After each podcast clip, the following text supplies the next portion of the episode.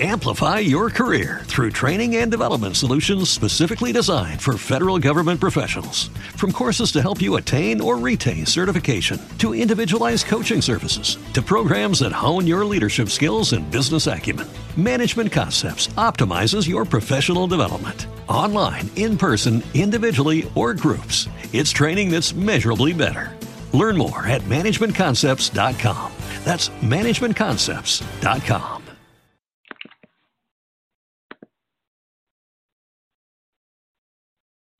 Hey, everybody. Good morning. Thank you so much for joining me on this edition of Down to Earth.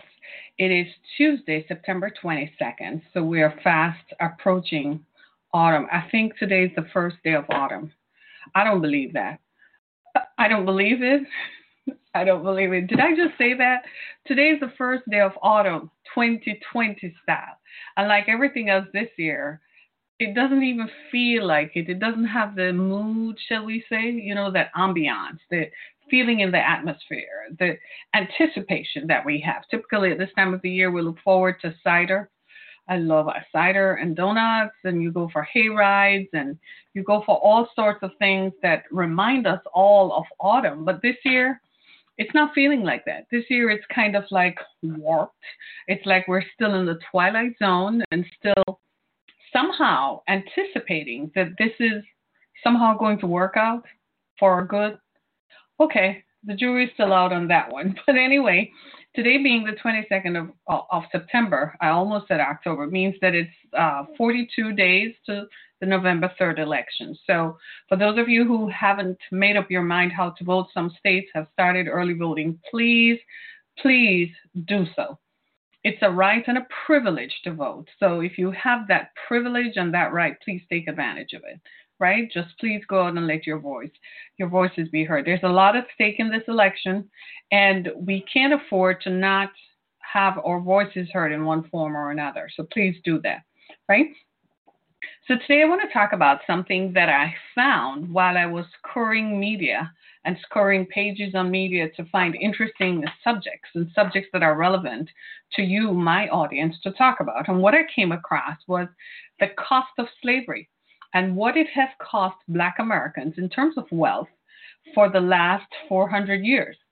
And a gentleman named Shawn Rochester wrote a book called The Black Tax. And in that book, he described and broke down uh, what it has cost Black Americans since the beginning of slavery in terms of wealth.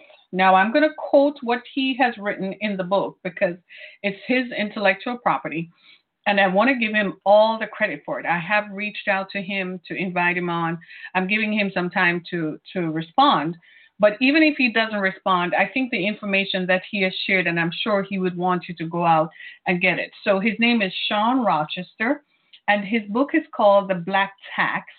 And if you can, it is available on Amazon. So go look him up. Get a copy of his book. As a matter of fact, tomorrow he and others are hosting a Business Insider panel. And uh, I suggest that you you go on businessinsider.com and look up. Uh, it's called Inside the Racial Wealth Gap series. Sign up for their panel discussion tomorrow. I think it's good information. And to be honest with you, you're only as good as the information that you have. If your information is faulty, guess what? You are going to make faulty decisions. So go to businessinsider.com, look up Mr. Rochester, Shawn, S H A W N, a very striking looking gentleman. Can't miss him. And look up his book, The Black Tax, as well as go to amazon.com and get it. But he touched on something that I think all of us have been thinking about. And I think now that the dust has settled, I think we're all kind of trying to ratify in our minds what has been the true cost of slavery.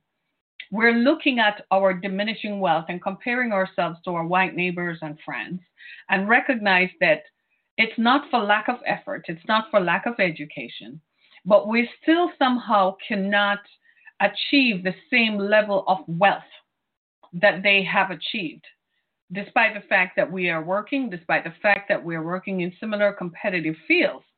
So it begs the question what gives? So we awaken to the fact that systemic racism is a major part of the issue. Now, the foundation of systemic racism, obviously, is white supremacy. White supremacy is the ideology that whites are superior, and that if they control all systems, whether it's government or economics or, med- or medicine or any kind of human based anthropology or any kind of human based interaction, then systemic racism then becomes the application through which they use to control everybody else. There's also structured racism, where controls where you live, how you live there, how do you commute, commute, comport, how do you conduct yourself. So when you look at it, you begin to realize that the evil here is white supremacy. And if we don't do away with white supremacy, then we're going to be stuck in this cycle for another hundred years. Nobody has time for a hundred years. We want to build it now so that the generations who come after us are in a much better place. So they don't ask the question, well, hey, y'all, y'all been here for 500 years. What have you done? Couldn't you have changed it? It's some of the questions I hear from Generation Z, for instance. My youngest daughter is a Generation Zer. And whenever slavery comes up and we try to, my generation, try to describe what slavery must have been like or felt like and why the slaves could she, the question Generation Z, she and her group of friends keep asking is, then why you all why did everybody just sit there and take it? Why didn't you fight back? And we were like, well, we are you know outpowered because they had more guns and people were afraid. And she was like, no, if if you're gonna die, you're gonna die anyway. Die running, but don't die because they catch you and tie you up. You see what I'm saying? So this generation has a different lens. They're looking at it through a different lens. They're not looking at it with the pain that we associate with it. They're looking at it, fight we must.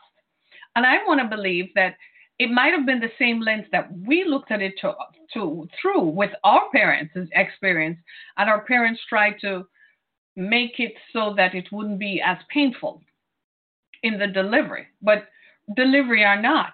The facts are. And the facts are raw and they are powerful and they are profound. The facts are research. The facts are this is what it cost Black Americans. And the facts are irrefutable because racism, as a product of white supremacy, existed and still exists and is still continuing to rob Black Americans today of accumulated wealth. Do I have a witness? So I'm going to lay out the facts. And I'm going to show you because one of the things that has become popular in our day and time today is that politicians, the president and the attorney general, stand before this country that is built on white supremacy to the whole world as an audience and tell the whole world that systemic racism does not exist. The president just recently said the 1619 Project, a project that recognizes when Black Americans first arrived in the Americas as slaves, does not exist and it's anarchist. When you see those kinds of ideology and that kind of rhetoric, you've got to come to grips with the fact that that is intentional and that it is intending. It, it doesn't just rob us emotionally of our place in society. We're not worried about that. You can't deny that. But what it does is it is saying that if systemic racism doesn't exist, then you don't need to organize, you don't need to fight against it, you don't need to put programs in place that will empower Black Americans economically, racially, culturally, and socially. Do you see? You see what I'm saying? That's the connect. So when you hear people like him say that, you must understand that the whole program is designed to further decimate what we've been trying for 400 years to overcome. It's a dangerous time. It is dangerous for people like me. I don't know about Mr. Rochester. Maybe he's more empowered than I am. But it's dangerous even for people like me to come to the forefront and challenge a system built on white supremacy that I have felt, that I have experienced the systemic racism, the xenophobia, the misogyny. My God in heaven, I have asked myself recently, how much longer can I live under this kind of system? How much longer? We have become so accustomed to things going wrong, to being denied, to being fired, to be the first one, the first one fired and the last one hired. We've gotten so accustomed to it, we're practically numb, not recognizing, having no desire, just feeling unempowered, just feeling like you can't fight anymore. We send our kids to college, they graduate college. Recently, last night, I saw on, on LinkedIn where somebody actually put up a statement that hiring managers need to stop claiming that people who are hiring, uh, who are seeking entry level positions, should not have a master's degree. Stop asking people to have a master's degree for an entry level position with entry level pay. That is discrimination because that bar is set only to keep minorities out. Because when white people get hired, according to the statistics, I got it right here. Let me read it to you. The statistics are that white employees get callbacks 50% of the time more than their black counterparts. So when hiring managers put out that you should have a master's degree for an entry level position that pays $15 an hour, they really are trying to keep minorities out because when they hire a white person, the white person does not have a master's degree, but you assume that they do, and nobody asks. They don't have a master's degree. They probably don't even have a bachelor's. Probably just have an associate's degree. And guess what? They're not being paid $15 an hour either. Because according to the statistics, listen to this Black ba- black people with bachelor's degrees get fifty thousand one hundred and eight dollars, and their white counterparts get sixty one thousand one hundred and seventy dollars, almost eleven thousand dollars more. It always comes down to the Benjamins, doesn't it? My God. Black Americans have lost $70 trillion because of racism. Black Americans face a staggering wealth gap. The most recent statistics show that in 2016, a typical middle class black white family in the U.S. had $149,703 in accumulated wealth, while a middle class black family had only $13,024, meaning black families have 8.6% of the wealth of white families, not even one third. That's shocking. According to Shawn Rochester, author of The Black Tax The Cost of Being Black in America, the cause of this gap can be traced back to slavery. Lord, help me. Are you going to help me this morning so I can talk about this? Because we, we got a problem. We have a problem, and the problem that we have is racism. The problem we have is how systemic racism with its foundational ideology of white supremacy, has permeated life and culture of Black Americans. I want to show you some stuff.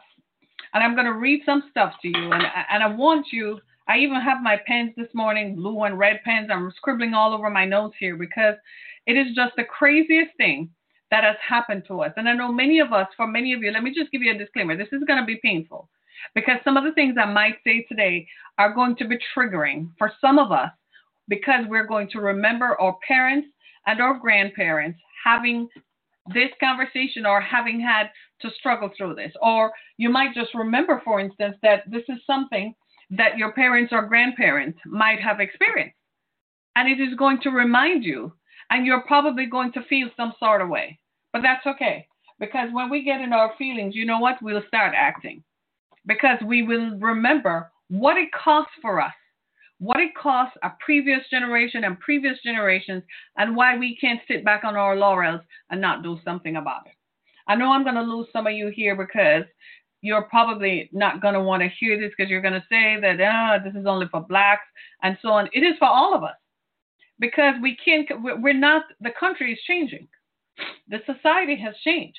And we're not going to continue to live, I'm sorry, we're not going to continue to live in a society where inequality continues to be the bane of our existence. It's just not going to happen. In a few years, the majority, the physical majority of the country is no longer white. In a few years, it will be overtaken by the minority. The minority population groups of blacks and Latinos will become the majority of people in this country in less than 10 years.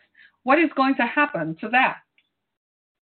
Do you see what I'm saying? That's going to be a problem when people are the majority, but they don't have the majority of the wealth. You see where we're in a sliding scale. So when our ancestors, when your ancestors uh, were designing this, they didn't think of an exit strategy. They didn't think of an exit strategy that was going to favor everyone, that was going to keep the country and the society together. When you hear people uh, like Joe Biden say we're fighting for the soul of America, it's not just rhetoric. It's literally what kind of America will his descendants live in? What kind of America are we going to create? That kind of uh, political rhetoric gets lost when people like, you know, the, the Senate Majority Leader and the President talk about they're going to stack the Supreme Court with a Supreme Court nominee, that the rest of us are saying, huh?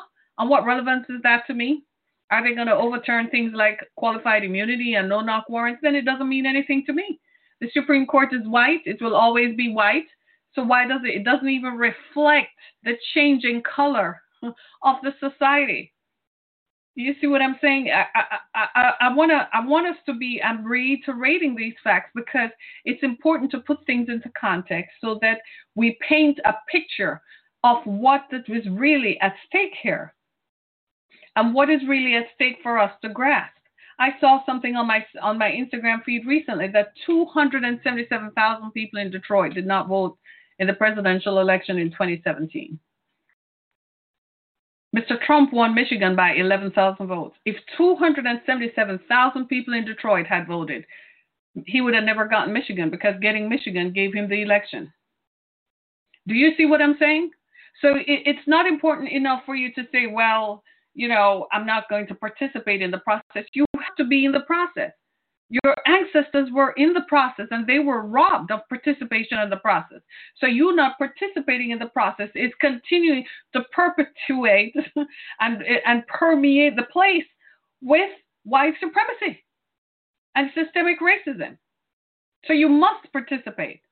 People are literally laying their lives on the line and putting, making their voices heard, coming out of the woodwork to engage with everyone to understand how important this is. You've got to Understand it. Don't let us down now. Some of us are have everything out there and everything on the line. My word, racism, according to Shawn Rochester, has cost black Americans $70 trillion. Listen to this the wealth gap statistics show that in 2016, a typical middle class white family had 149,000. I can't say that enough in accumulated wealth. A typical black middle class family had $13,000 in accumulated wealth. The uh, black tax, according to Mr. Rochester, is perpetuated by discrimination. Black people are hired less frequently. That's the truth. Paid less and have less access to wealth building tools. According to Mr. Rochester, he did his study and he said 250 years of unpaid labor is what cost and what has caused this gap in wealth between black and white families. He examined the years from 1619 to 1865. That was 250 years of unpaid labor. I know nobody's going to like that because you don't want to stick with the facts. You want quick, fast political rhetoric and stuff that looks nice on the news and that is just mind grabbing and just grabs you. But if you don't look at the facts and you get lost in the details, that's where they win have you ever seen that anybody who is really good at anything is someone who is focused? You ever real you ever read somebody's job requirement that they need someone who is detail oriented? There's a reason for that because you if you miss the details, as the saying goes, the devil is in the details. This man did his research because 250 years of unpaid labor is some real stuff. That means for 250 years you never got paid. So you're you have nothing to pass to the next generation. I'm an immigrant, right? So we look at it like this. Well, we have to kind of if take take 5,000 years, make it 250 years, wrap it all up in in a, in a lifetime of 50 years, because we recognize that we don't have the same tools that you all have. We don't have family who live and died and own land, so they bequeath you the land, and land is building wealth, right? Okay, so you don't, we don't have that, so we kind of have to do it really quickly. So we end up not living too long because it takes so much to work it out of you, and you don't get to live to enjoy it. But look at it this way: for 250 years, people were not paid. I'm going to give you. I told you this was going to be painful. Listen to this. Economists estimate that 24 to 97 trillion dollars in labor was not paid to black Americans from 1619 to 1865. This is where it gets real intense.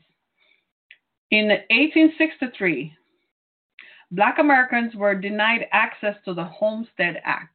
You know what that was? That was where the government gave 160 acres to citizens to work the land for free, and after five years, they would own the land.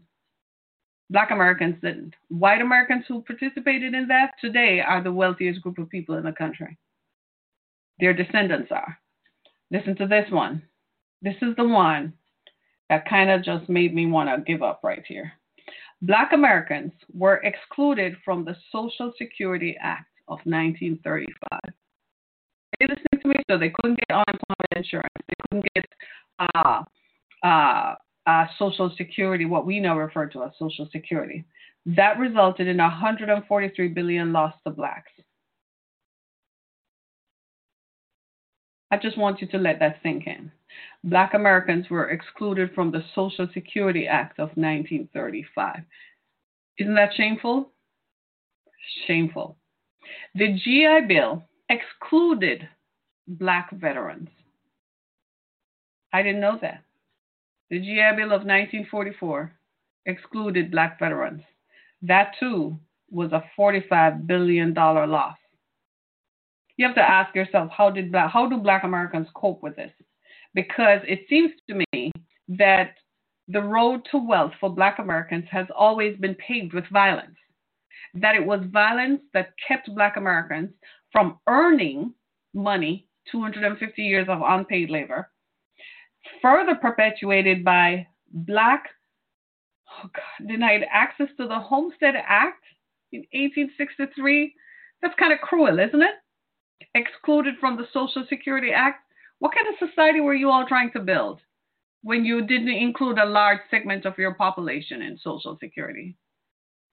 What did you hope to, to, to start? What did you think was going to happen? And how the GI Bill excluded black veterans who fought in World War II and practically won World War II. Let's look at Black Wall Street, for instance, that was burnt down in the 1920s in Oklahoma, in Tulsa. That was violence that stopped Black progress and Black economic progress. The 1870s to 1965 was the era of Jim Crow. What happened? Violence against Blacks that stopped Black economic progress. I could go on and on.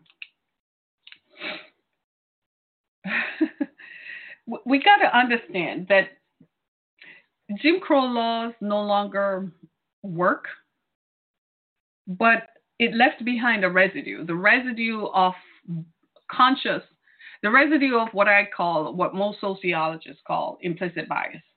The bias that is attributed and laid upon Black American consciousness. The bias that when you apply for a loan, you are denied a loan, even if your credit is good, even when your credit is super duper. The bias that when you apply for a job, you don't get a call back. The bias that Black Americans with bachelor's degrees graduate college and earn $50,000 while their white counterparts earn $61,000. The, the bias, it's a conscious and unconscious bias recently I read a report on, I might be uh, giving Business Insider the credit here, in which uh, a, a, white a group a white think tank came together to try to understand why is it that Black Americans were not getting rehired after the pandemic, and what they found was that. And the president is saying something different that the job numbers are bad. It's 31, the real number is 31.8 million people are unemployed since the pandemic began that number is disproportionately comprised of blacks and Latinos. Okay, so this group of people got together to figure out, well, why is that? And what they came away with shocked one of them. She said this. She said, I'm white, but I must admit that what managers who are white are not hiring black employees, but are choosing to rehire white employees. That means they are actively encompassing their biases. Are you hearing me? So people are acting on their biases. It's something I was having a conversation yesterday in which I said the same thing that since 2016, this has stirred up. It, it, it, it's not that it wasn't always there, it was always there. The problem was nobody, it wasn't stirred up. People kind of sort of didn't act on it because they didn't want anyone to know or they didn't want people to accuse them of being racist. But since 2016, it's like, uh, let me just hang it all out there. Uh, someone is commenting on my Levittown, New York, Brother Fuge, one of my faithful viewers, says Levittown, New York, and Levittown, Pennsylvania were built specifically for white GIs who returned from World War II and excluded blacks. Think of all the wealth those homes have generated in the 70 years plus. You are absolutely right. There is a 70 year progress there. Think about that. After World War II and the GI Bill came down, can you imagine? The GI Bill, which provided loans to buy homes and unemployment insurance, there are so many white Americans who are now upper middle class, who were not even middle class. Their ancestors, their, their, their parents and grandparents were not middle class, who benefited from the GI Bill. They now have generational wealth. So the grandparent who went to World War II sent their kids, sent his kids to college. That kid got a better job, could hire, then that kid has a kid who is now alive. Can you just believe that? It's the craziest thing I have ever heard. The violence that was used to control black Americans, the violence that caused Black Wall Street to be burnt to the ground. It destroyed people's businesses. It destroyed their wealth. And guess what? Because of the Jim Crow laws that were in place and the constant beating and lynching of Black Americans, Black Wall Street was never rebuilt. Matter of fact, a group of people, including some right here from Detroit, have now decided to go back and rebuild Black Wall Street. This generation is doing something about it because now we ain't going to sit back and just let it ride just like that. They paid $15,000 for those homes. Mm, those homes are no worth a comfortable 400 and odd thousand dollars. We have those communities right here in Michigan. When that whole thing started and they started moving white people out of out of Detroit, some of those homes started out at $15,000. They're now worth $300,000. Blacks were excluded from that. Consequently, there's no generational wealth built up. I'm here for you all. I am here, and I ain't going nowhere. I'm here for it all. Listen to this the violence. The violence. This is why, this is why, you know, you have to pay attention because the same violence that took place during slavery, that took place during Jim Crow, that took place during civil rights is the same violence you just saw happen in Portland, in New York, and elsewhere. All of it is designed to keep blacks from rising up to protest systemic racism. You heard the president, through the attorney general, give a decree that Portland, Oregon, and New York are anarchist cities. Well, it's an election year, so they, they're not going to get any votes, presumably, from nobody in those areas. But that is part of the design of white supremacy. It is designed specifically to render blacks inoperable. It is designed specifically to tear down black communities so that your property value has no value. You look at cities like Detroit, and I'm just going to throw my city into it and my home state of Michigan into it. I've been saying this for a few years now that Black Americans in Detroit don't attach property value to their property. But when Detroit's Renaissance came back and we voted in a white mayor, guess what? All of a sudden, property value in Detroit skyrocketed. Do you understand? So now people are still without any wealth. You can't keep your property because of high taxation. That is a specific tool of white supremacy and systemic racism. That means you don't, first of all, you don't get work, right? They, if you are living in the home, they don't value it. So you can't get it appraised for a good value. But the same size house, the same house, move it and put it in Royal Oak or Birmingham, appraises for two, three hundred thousand dollars. Are you hearing what I'm saying? So you say, all right, I'm not going to live in a predominantly black community. I'm going to move into where white folks are. All right, I have a story to tell you. You ready for this one? and I can relate because I've lived this one. So a white couple, an interracial couple in, in, in Jacksonville, Florida. One is black, the wife is black, the husband is white. They put their house up for an appraisal with their black with her black art and her photographs in there. They came and appraised it for three hundred thousand dollars, and they were a little shocked because homes in the area were appraising for in excess of three hundred and fifty thousand dollars. She put it, took all the black art down, left her white husband in there to meet the appraiser. That same house was valued at four hundred and sixty-five thousand dollars. Perception, the unconscious and conscious bias. When I lived in Central Florida, we had the same thing. Put our house up for sale. The house next door was sold for one sixty-five thousand. They were all white. Put our house up for sale, and they didn't want to sell it to us. It was a new subdivision. It's in a city called Deltona, Florida, on your way to Daytona Beach on the I-4 corridor, right? So I said to my ex-husband, "Yeah, we ain't doing that." The realtor told us, "Take down your photographs and take down your artwork." I kid you not, it happened to me. And my ex-husband went plumb crazy. He was like, "I'm not going to do that." And I said, "Yeah, let's do it. We just want to get a household doing." We took it down and got twenty thousand dollars more. So whereas they were only going to make an offer for a hundred and tw- I think it was like a hundred and ten thousand. No, we got fifteen thousand more. Walked away. Are you hearing what I'm saying? this happens. The conscious and unconscious bias. There are people right now. So you say, okay, I'm going to move into a neighborhood where the property value is high. You move there, and all of a sudden your property is is appraised less. You get letters from homeowners association like crazy. They pick on you. If you so much as have a leaf on your lawn, they almost kill you.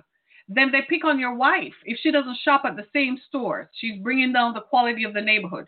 Your kids can't play in the in the driveway with their basket because that bouncing off that wall is just disturbing.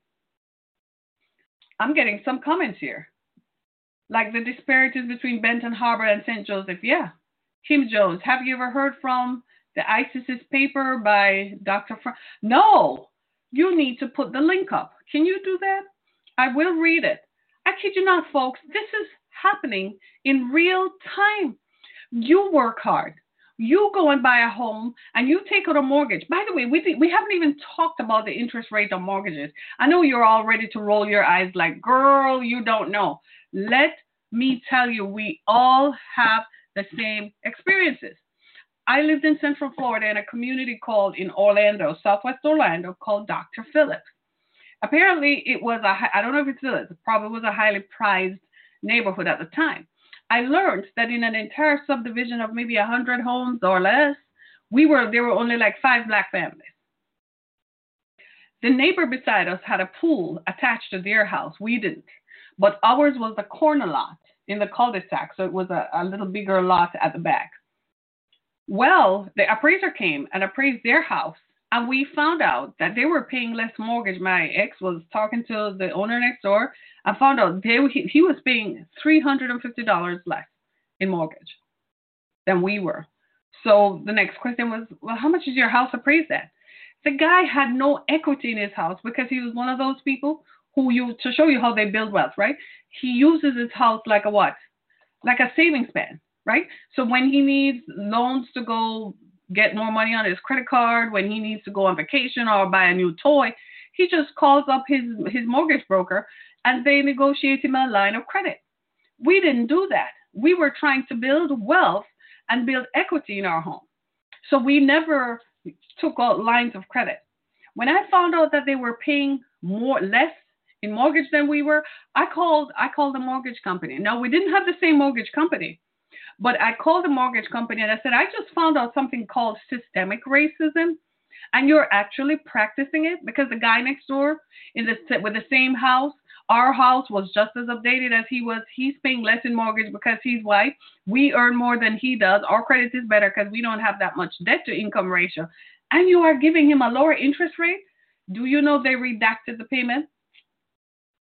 That's when I found out that this was actually real that blacks, even when you buy high value homes, you pay a higher rate of interest.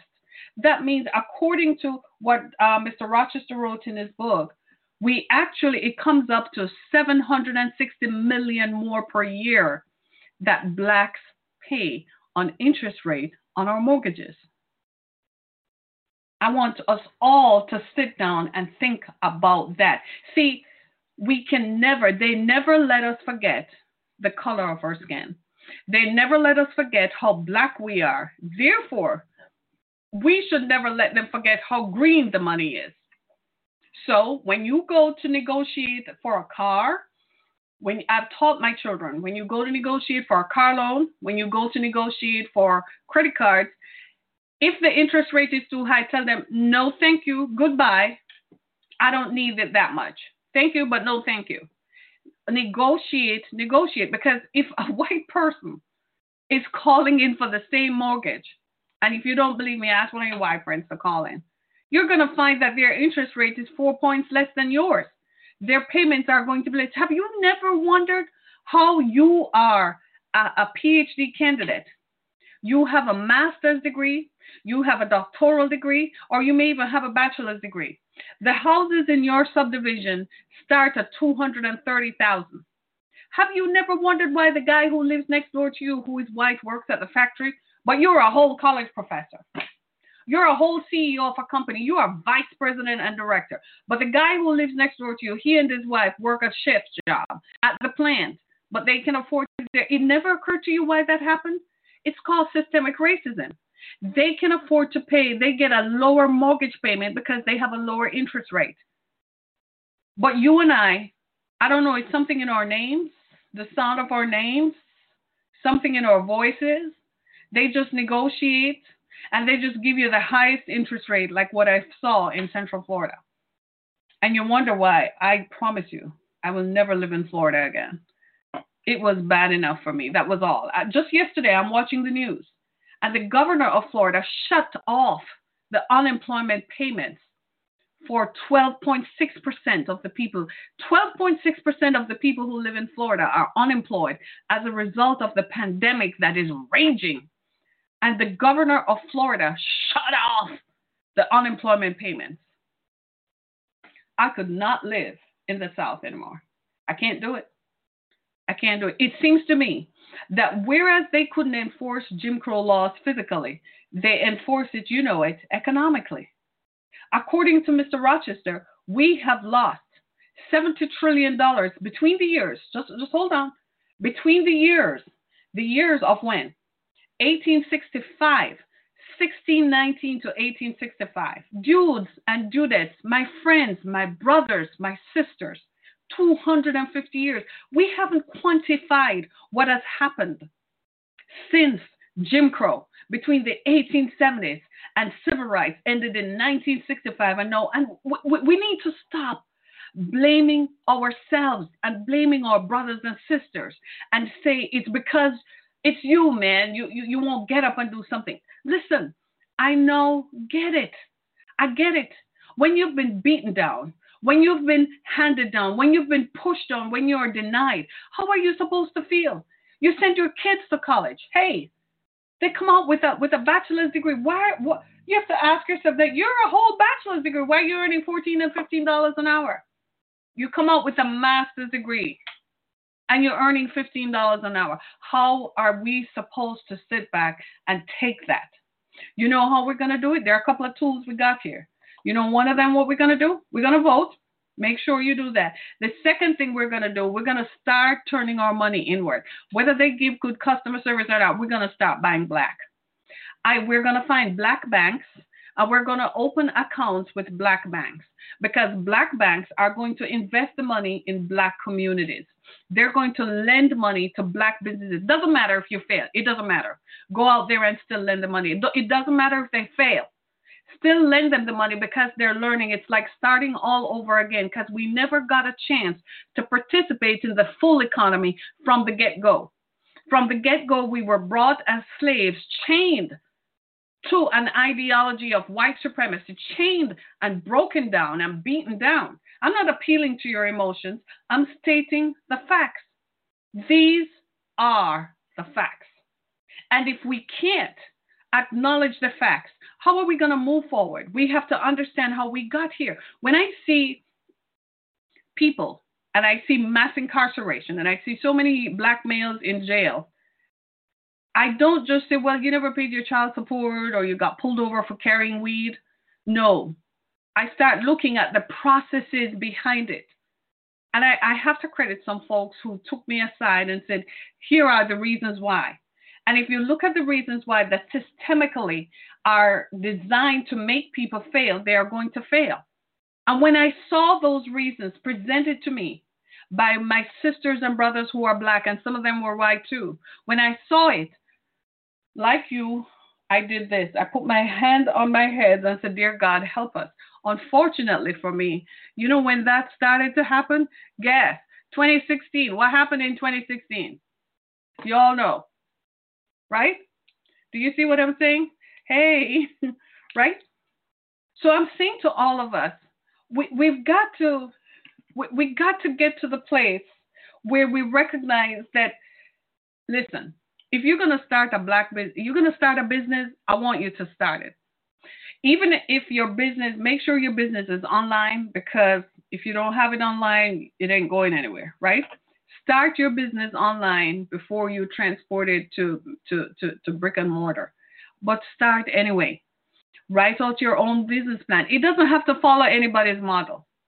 Keep your credit if you can, because one of the things they do is fire back people frequently so you can what? Say never pay your bills on time. Then when you go to apply, what's the first thing they tell you? Your credit just does not meet the criteria. How am my credit gonna meet the criteria if you if I don't keep a job for longer than a year? How is my how are people going to have credit after this pandemic? Listen to me. How are people going to have credit after this pandemic? If people have had have not been rehired. Let me read what somebody else is saying. Uh, speaking of what, let's talk about people who rely on Social Security for retirement and youth have lost spouses and will now receive reduced benefits because of premature death. Are you serious? So they're going to re- receive reduced because of premature death. So COVID 19 is classified as premature death. We need to talk more about that. I, I need an answer. I'm going to start talking about that. I did not know that. I did not know that. Do you see what I'm saying? So I'm going to read it for those who are just joining. Listen to this. Economists estimate that 24 to 97 trillion dollars was lost in labor from 1619 to 1865. In 1863, Black Americans were denied access to the Homestead Act. You all know that. You, you heard your grandparents talking about it and your parents, didn't you? You heard that. When, when the white flight started and white people started moving to the suburbs, the Homestead Act was in the 1860s. That led to it built up, right? The Homestead Act is where most wealthy Americans today got their wealth because their forebears got 160 acres that they could work for free, and five years later, the government gave it to them. So you hear about all these cattle ranchers and all that, so they could sell that land later on to big industrial companies. Meanwhile, you and I, our ancestors, who worked in the fields, who picked cotton, who were driven and beaten and lashed and made fun of. I can't begin to imagine. My, my, my daughter says it like this She says, Sometimes it's almost as if you can hear the cries of the ancestors as their backs were laced with whips and their flesh was beaten off. And then after that, they were raped, men and women. Did you all know that? Do you know why that part was left out of history? They knew there would come a time when we would hold them accountable. My friends, this is it. We have to start holding people accountable. We have to start demanding because we are, it's not that you're entitled to it, it's beyond entitlement. It's yours. It's not about being entitled to it, it's yours because, hey, who built it? The American economy has been the world's greatest economy since 1871. Can I just ask you a question? Who, was the unpaid labor from 1619 to 1865? Uh huh. You're looking at it. Look at yourself. That's you. And that's me. That's how come America became great. Who did it? Our ancestors did. They did it. They built it. So you're not entitled to it. It's yours. They don't want you to think like that. They want to intimidate you into not thinking like that. Because if you do, you will be just like our children right now who are standing in the streets and who are demanding a change. Because they're like, uh uh-uh, uh, we own this. They do. They recognize it because they're reading the same history that you and I have read. You ever wonder why slavery was not taught in schools and how it was pictured like the, the black person uh, wanted to be enslaved? They, it was their way of contorting history to suit their own ends. About a year ago, there was a story about Freetown in Alabama. Well, after slavery ended and the international slave trade, the Atlantic slave trade was disbanded. This guy in Alabama took out a loan of some twenty thousand dollars. Twenty thousand back then was like twenty million, and he went and bought slaves in Benin, West Africa. The slave trade had ended, but somehow he managed to slip through. He took a different route and came to Alabama with the slaves. When he came to Alabama with the slaves, he sold them human beings. That's human trafficking. Sold them, but the descendants of those slaves still live today the man who borrowed the $20,000 to buy slaves, his descendants today, guess what wealth is? 55 million. If it were me, I would have held them accountable. Part of that $55 million is mine. You cannot be afraid or be intimidated. Let them bring it to you. You cannot be afraid. We have to be more bold than our ancestors were. Our ancestors had nothing. They were trembling, but they still stood up to the tyranny and tried their very best with what they had to overcome. Today, we have better tools we must stand our ground and we must insist that we get better interest rates. And when they don't hire you, it's not enough to just walk away. Get on Facebook, get on Twitter, and embarrass the hell out of them for not hiring blacks, for practicing racism. Embarrass them, embarrass them, embarrass them. Eventually, they're going to retract. Eventually, they're either going to change their, their company's culture or they're going to get rid of the people who are like that. If you notice today, since the pandemic started, and after George Floyd, you notice that most companies come out with this policy of diversity and inclusion, that they're into it. What they're sensing is that something is coming down the line. If you also notice during the pandemic, when the George Floyd mass protests were taking place all over the country, then it spread worldwide. The white people who have power said, hold on, shut this down. Stop focusing on that. Let's go back and focus on the pandemic. They started focusing on the pending because focusing on the marches for for civil rights and the march for equal rights was doing what? Was empowering more people to step up and speak up. They don't want to live in a world where they can't go anywhere. They want to live in a world where white power and white supremacy still prevails. Are you hearing me? That is the problem. This is why when people are talking, I'm like, stop fighting with one another. It's useless. The problem is not me. The problem is not you. The problem is white supremacy as the ideology. And as long as that ideology continues to prevail, that is the ideology that continues to rob us of our wealth. White people, white people find it easy to get into college. Why is that? Why are black kids continually finding it more difficult to access higher education? White people get higher tuition refunds than black kids do. Black kids get two thousand dollars. White kids are getting six, seven, eight thousand dollars in college in, in tuition refunds. That's all part of the robbing of the wealth. Why is it you go to apply for a loan? You get turned down. You have everything right. They tell you, come in with a business plan. Look at me. Come in with a business plan. You go in with everything, and they won't give you the loan, but they give this as a white girl who is going to set up a yoga studio with a juice bar. And they, they give her a $55,000 credit line predicated on nothing. It's called systemic racism. Let me read what you're saying. There needs to be a class action lawsuit against the administration and the president for willful blindness. You must reach full retirement age in order to receive full benefits. If you die at 54 and your spouse is 56, your spouse automatically receives a reduced benefit. Okay. Uh huh. People need this is the truth. But do you see what I'm saying? It it is and one of the things that happens with that too, it varies. it varies from individual to individual. You need to talk to the people who work behind the scenes. We have to stop. When you see another black person who comes forward to get service, we have to see them as a consumer and understand that systemic racism has intersected and impacted that person's life just like mine. You cannot treat another black person as though as the same way that the white society treats that treats us. We need to stop it because as you can see, we gave 250 years of unpaid labor that is worth 70 trillion dollars and still counting. So when people are talking about reparations, baby, it's not 40 acres and a mule. We need to get back the 250 years of unpaid labor. We need to get back the 1870 to 1965 Jim Crow when they made us all cotton pickers and you had to go pick cotton. And at the end of the day, you still never made any money. You ever heard your parents and grandparents, that your grandparents, you must have heard your parents tell the story of their grandparents and how they were cotton pickers. They were picking cotton, y'all, and still could not make ends meet while working on the plantation.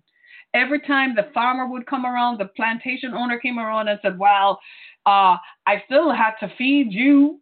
I still had to do this. So it all came out of what you owe. Still never made it. They came to the north and racism hit them again because whites who were living here made sure that blacks did not get jobs in the factories. You need to read the history the untold history. This is why it's important to sit down with our older older uh, family members and let them tell us. Sometimes it's so painful they don't want to talk about it, but we need to. I read a book about two years ago called The Sons of Other Sons. It talks about the great migration from the south to the north. Listen to me. I didn't finish reading it. I have a hundred pages left in that book to read. I couldn't. I couldn't. I became so enraged. It angered me.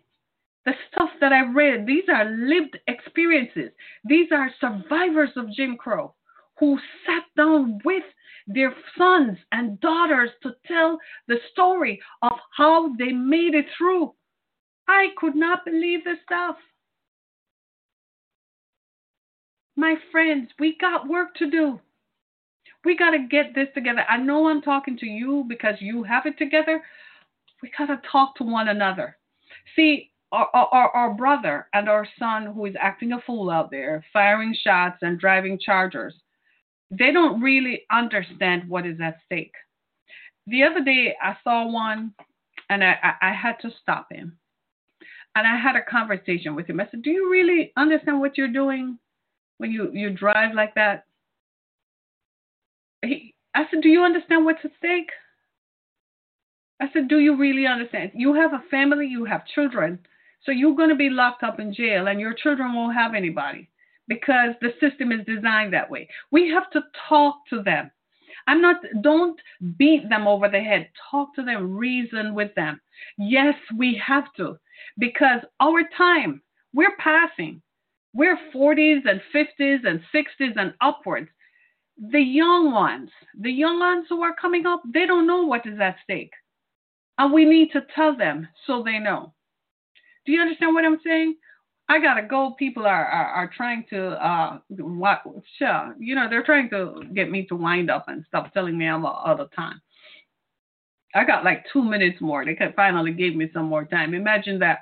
That's what happens when you you know you know, right? But we have too much work to do. These numbers I know are staggering. These, I'm going to put this in a bullet point on my Facebook page so you can read it for yourself. The book is called The Black Tax. The gentleman who wrote it is Shawn Rochester. He's one, he's a, it was not easy for him to write. It was painful to do this research, knowing that this directly impacted our parents and our grandparents and how painful it must have been for them to experience it while even though we're getting the residue of it. We can't stop until the entire thing is erased. Because if we stop, it's going to rise up and it's going to come back. We thought we kind of had crossed over, didn't we? thought we were on our way to crossing over. And then here comes 2016 and a president who stirred it all up again. And now we're living in fear of our lives. Don't want to drive. Don't want to do this. Don't want to do that. Can't wait for an election. Don't know if the election is even sure. Don't know what's going to happen. Trying to ram somebody on the Supreme Court so his staying power is perpetuated. And guess what? The worst part? There are people who support that ideology and want the country to return to a Jim Crow state of being my friends, we got a lot of work to do. My name is Harry Kimmick. I got to go. this has been Down to Earth. Make sure you share my podcast. Thank you, all of you. I'm assuming everybody on here is a subscriber. Thank you for subscribing. Share this with everyone you know. We've got to continue this conversation and talk about this. This cannot just be. Have a nice day. Be blessed, everybody. Thank you so much for being a part of my experience today. Thanks so much. Keep the comments going. Thank you. Thank you so much. My goodness. I hope you all enjoyed that. Thank you so much. Woo! Hey, I can't hang up yet. Hi. Hi, everybody. I'm sorry. Hello. Hi. Hello.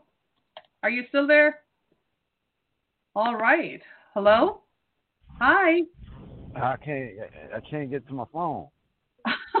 I'm here. Can't get to my phone. Hello. Can you hear me? Yes, I can hear you. Which one? I don't know which one of you answered, but yeah, go ahead. Uh, this is this is Pastor Don Jr. CEO. I just heard the show and I really loved it. You said a lot of good, deep information, and a lot of it was common sense driven. And the thing that blew me away was so much is uh, it's the elephant in the room, but people walk around the elephant and go in the kitchen, give them something to eat, and they the elephant is standing in front of the TV but we are looking through the elephant get misinformation. Uh, information. so I just really love what you're doing. Um, I hope my winning team members that called in because I text a lot of people and told them to call in. I know that uh, LD from Freedom Corner definitely was on the line. He said you dropped a lot of knowledge. He sent me a text message. So uh, yeah, it's a lot of people. Uh, he if he's on the line, he's on the seven six nine number. You might want to open his. Oh yeah, I'm gonna talk to him. He's a real good. He's a real good guy. That's Thank you so much. want to contact with. All right. Thank you so much, sir. I appreciate it. Thanks. Thank you. Hey, I really want to hear what you have to say. Thanks for holding. Hello. Hi. You're still on the phone. I don't know what happened. Hello. Yes, I'm here. Okay. I really want to hear what you have to say. I really want, because I want people to understand that this is about all of us. Yes, ma'am. I was really just enjoying everything um, that you were bringing to the table or shedding some light on. Uh, I don't think people understand the extent that others have gone through to keep certain peoples, certain disenfranchised peoples, out of uh, the path to success. And it's just very enlightening. I was trying to spread the word, and I've reached out to you on social media everywhere I can. You'll find that mm-hmm. out later, uh, just mm-hmm. to connect with you. But I really appreciate what you're doing and the message and everything that you stand for. Thank you. I appreciate it. You know, it's not easy for us, right? Because, you know, they want to shut our voices down because we're speaking truth to power. I do. Yeah. Well, thank you so much, sir. I appreciate it. Be blessed. Yes, ma'am. You as well.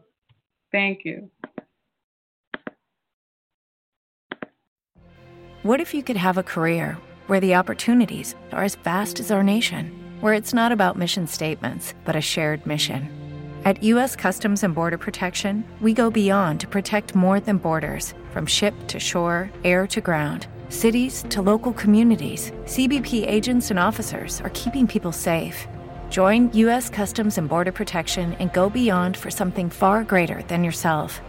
Learn more at cbp.gov/careers. Every day, we rise, challenging ourselves to work for what we believe in.